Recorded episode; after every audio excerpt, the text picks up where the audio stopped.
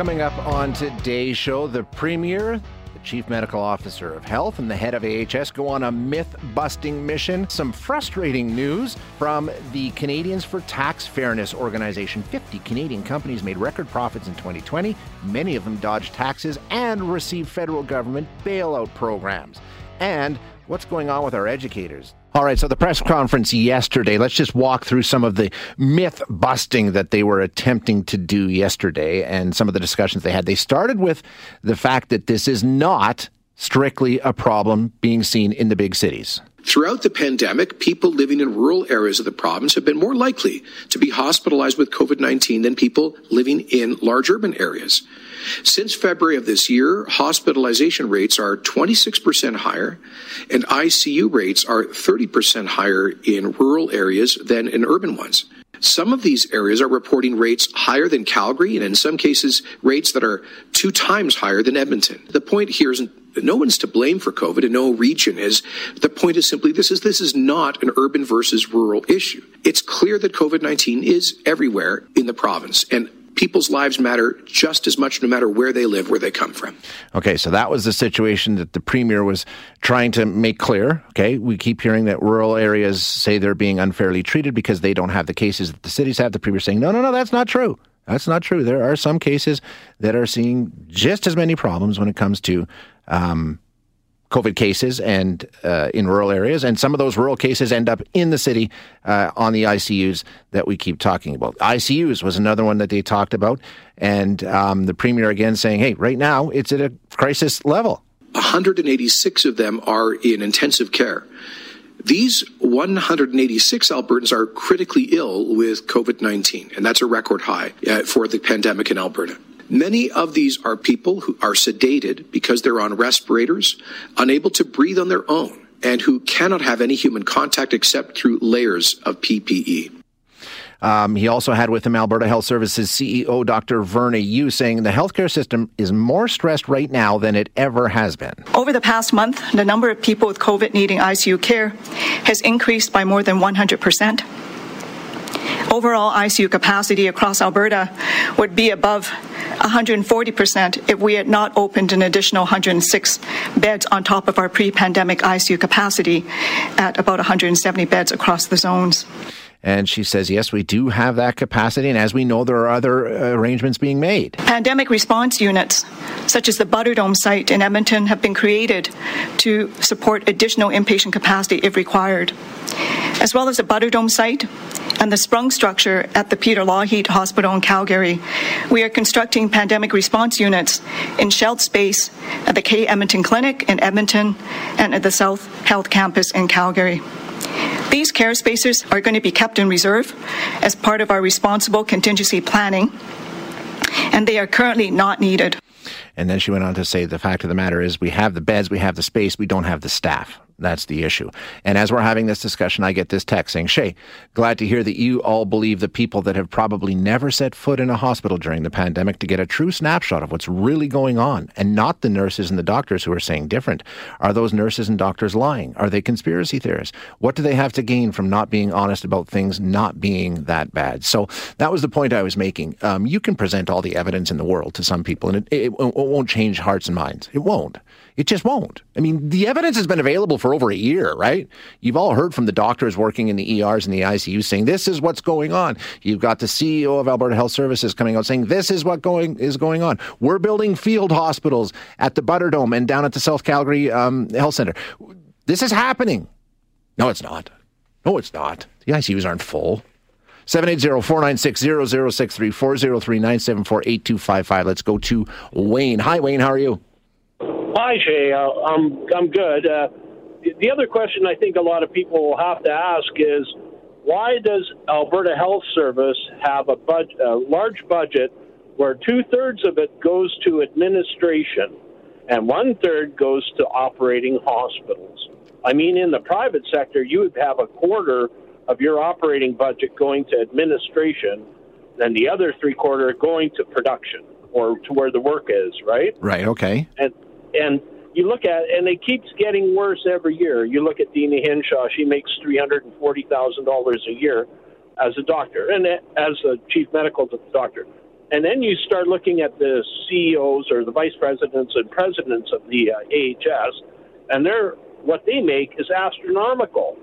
And then, of course, everybody's building their own little empires. I think it's time for a restructure or to go through AHS top level and with a with a knife and make cuts. Well, Wayne, how long have we talked about that, right? How long have we talked about taking a closer look at where we spend money when it comes to healthcare? Because we spend a tremendous amount of money. We spend more than any other province.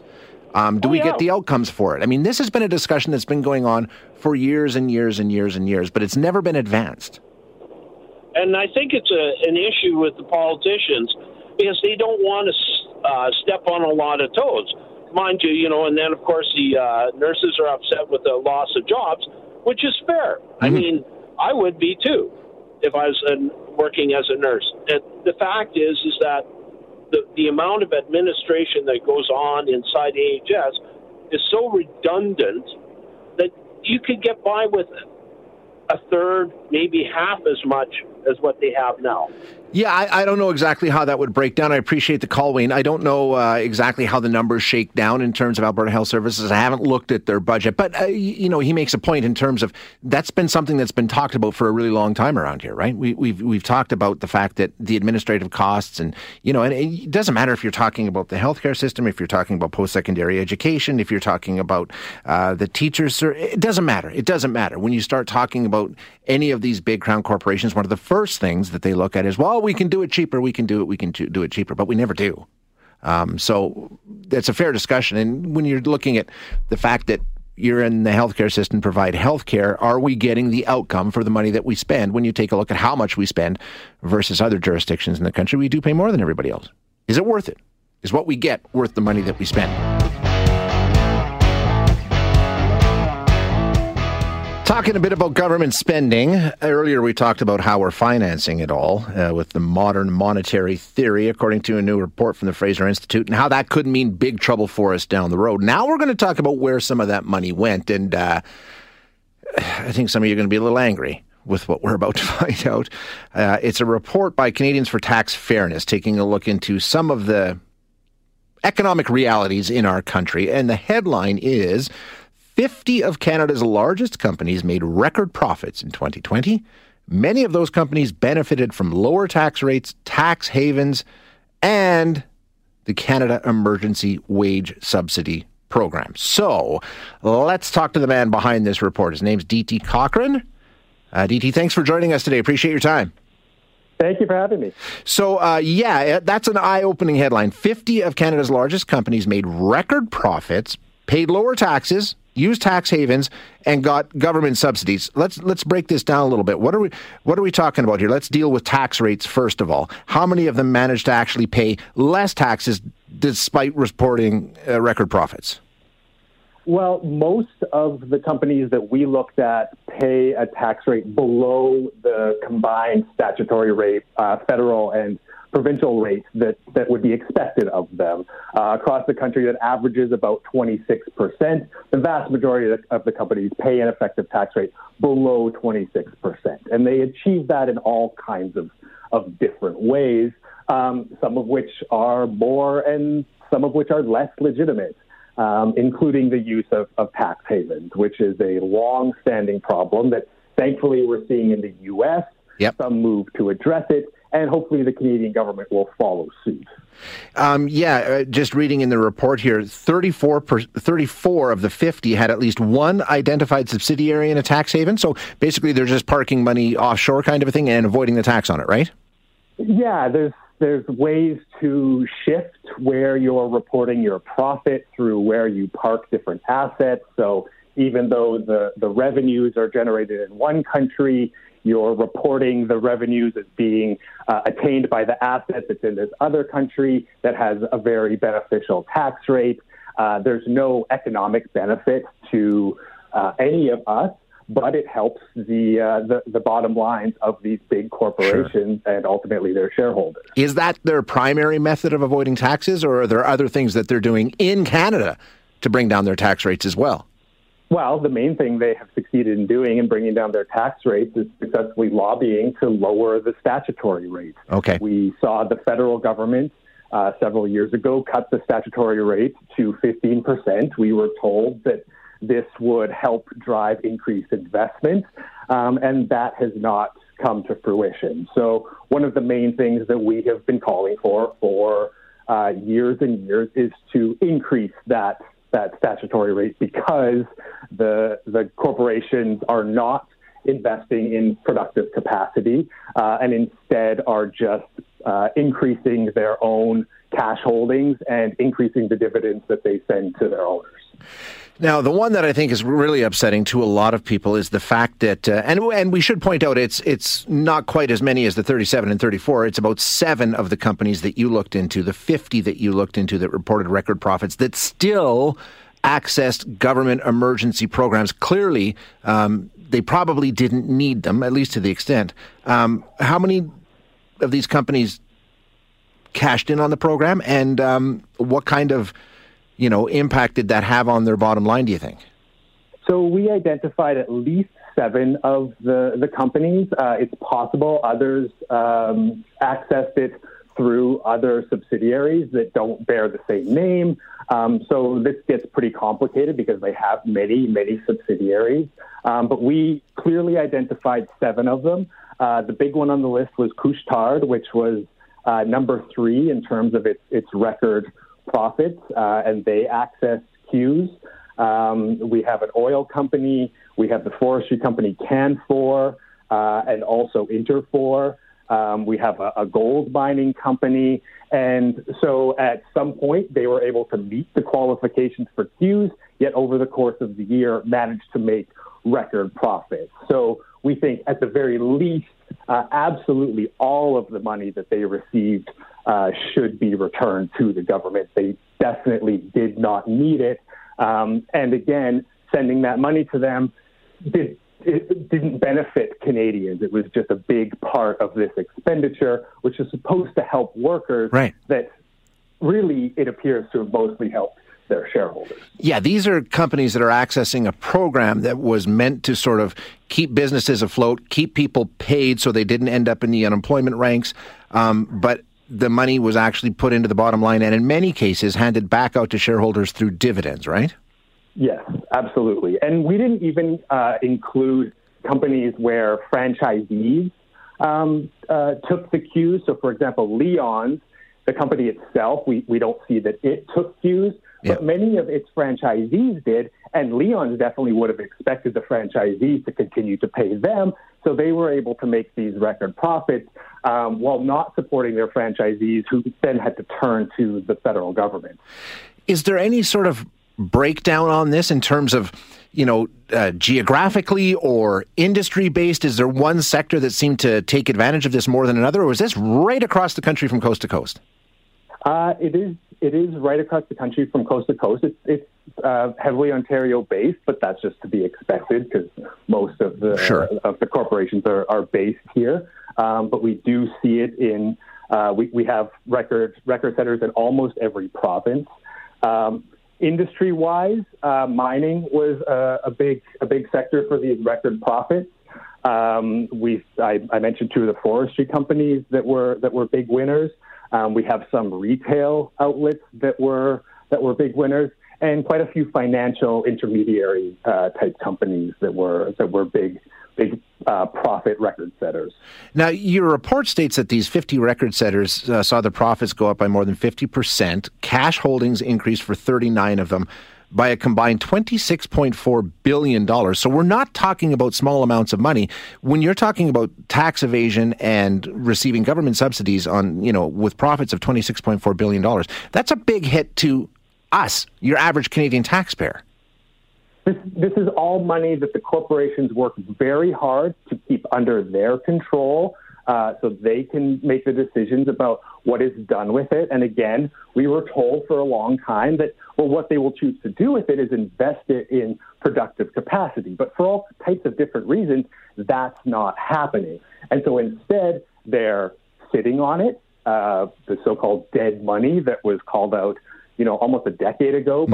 by, by David Dodge, uh, or they're sending it to their shareholders, which is contributing to the worsening uh, wealth inequality in this country.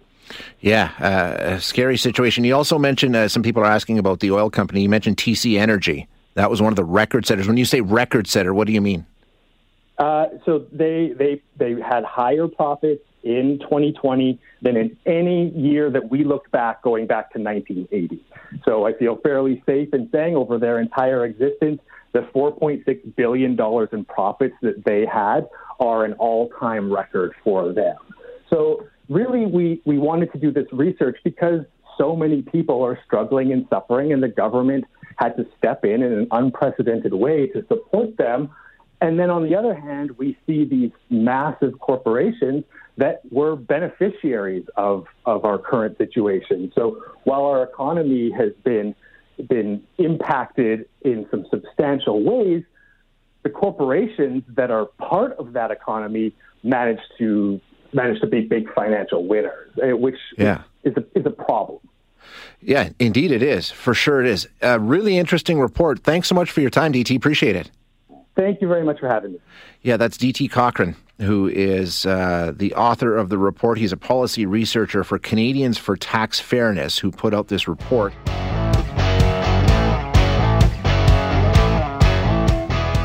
Well, I can't imagine being a teacher at the best of times. That that, that work is not for me. I uh, simply don't have the patience for it. I'd probably end up in prison. Um, that's during a regular time. Uh, so what we've had teachers doing during this pandemic really is remarkable. You're in class, you're out of class, you're teaching at the blackboard. If they still use those, you're teaching on Zoom. It's crazy. It's been hard. Teachers in Alberta report being physically and emotionally exhausted from it all. Not surprising. Astrid Kendrick joins us now. She's an adjunct professor at the University of Calgary who's been doing some work into exactly what's going on among educators. Um, Astrid, obviously, the first stress factor that any of us can see is uh, just all the upheaval and all the change, but it's certainly not the only one. Um, completely new territory, too, right? They've been dealing with a tremendous amount over the past year. Yeah, you know, it's been a really tough year for teachers and, in fact, all educational workers. So it's been hard on mm-hmm. principals, on bus drivers, on educational assistants, on system leaders. Uh, all of them have been really trying to do their best for kids over the last 14 months. Now, when you were taking a look at this, you talk about something called compassionate exhaustion. Explain what that term means for us. Yeah, so um, starting in 2020, early in the year, actually before the pandemic, I was approached to look into burnout and compassion fatigue in educational workers in Alberta. And so, compassion fatigue is actually something we normally associate with firefighters, with cops, with people who are kind of in the front lines doing crisis work, and not so much with educators. And so um, my funders, the Alberta Teachers Association and the Alberta School Employees Benefit Plan, wanted to know if this was something happening to teachers, if this was something that uh, educators faced. And so what it is is it's kind of it's the impact of caring on uh, the person providing the care. So if you think about somebody going into, um, for example, people in Fort McMurray, right? They've had fires, sure. they've had floods, everything. So uh, educators have kind of been teaching through all that stuff, and there's been an impact on them uh, emotionally and working with kids who are also going through those things at the same time. And so, what I've been looking at is how is this impacting uh, both individuals and, and professions. How, how, do you measure compassionate exhaustion? What's uh, sort of how can you get a, a, handle on on how people are feeling in that area? Well, luckily, uh, other professions have been looking at it. So there's actually uh, measure called the ProQOL, the Professional Quality of Life Survey. Um, and what we did is we actually embedded that measure into a survey that we sent out um, twice now. And um, basically, we took that apart and people answer a series of questions and they get a score. And based on that score, the the measure tells them are you in compassion fatigue or are you in compassion satisfaction. Interesting. Okay, now um, when you're hearing from teachers, what are they reporting in terms of how this has affected their compassionate exhaustion levels? What are they saying? Well, essentially, what they're saying is that uh, you know they're really struggling, and not so much that kids will see it. So parents and and uh, and hopefully students aren't looking at their teachers and saying, wow, what's going on with my teacher? Uh, the teachers themselves are kind of hiding their stress, they're hiding their, um, their, their problems, and they're presenting a face that's, you know, calm and compassionate and easygoing and happy and cheerful when in fact deep down they're feeling um, you know that that their work isn't as good as it could be. And so essentially what's happening, and this is kind of what came up in the survey and interviews, is they're kind of, you know, before they go into a school, they're sitting in the car and they're having a good cry, or they have to go out at lunchtime and, you know, they're just feeling overwhelmed and sad, and then they go back into school and they try to be that um, positive force again. So it's kind of that hidden side that we're not necessarily seeing, but is really devastating to an individual. Okay, now I'm trying to understand it. Is it just because of what they're dealing with, or being that it's a part of their their compassion their compassion levels? Is it because of what they're seeing in their students as well, and sort of taking on that load too? Yeah, exactly. That's exactly what's happening. So the thing about students, children, and youth is they don't leave their trauma at home, right? So something's going on, maybe a parent lost their job or they're grieving the loss of a pet, you know, kids respond to all kinds of things differently. They take that with them to school. And so when they get there, um, they want the person that greeting them, you know, they'll often tell them what's going on. And so what happens is the caregiver, in this case, you know, a teacher or an EA or the principal, mm-hmm. they hear all these things that are happening with the kids. And so they try to help them, find them the supports or resources they need. But then there isn't really time within the school day for that caregiver to sit back and go, okay, wow, boy, that kid's going through something really tough. How do I feel about that? And how do, you know, who do I talk to so I don't carry their weight?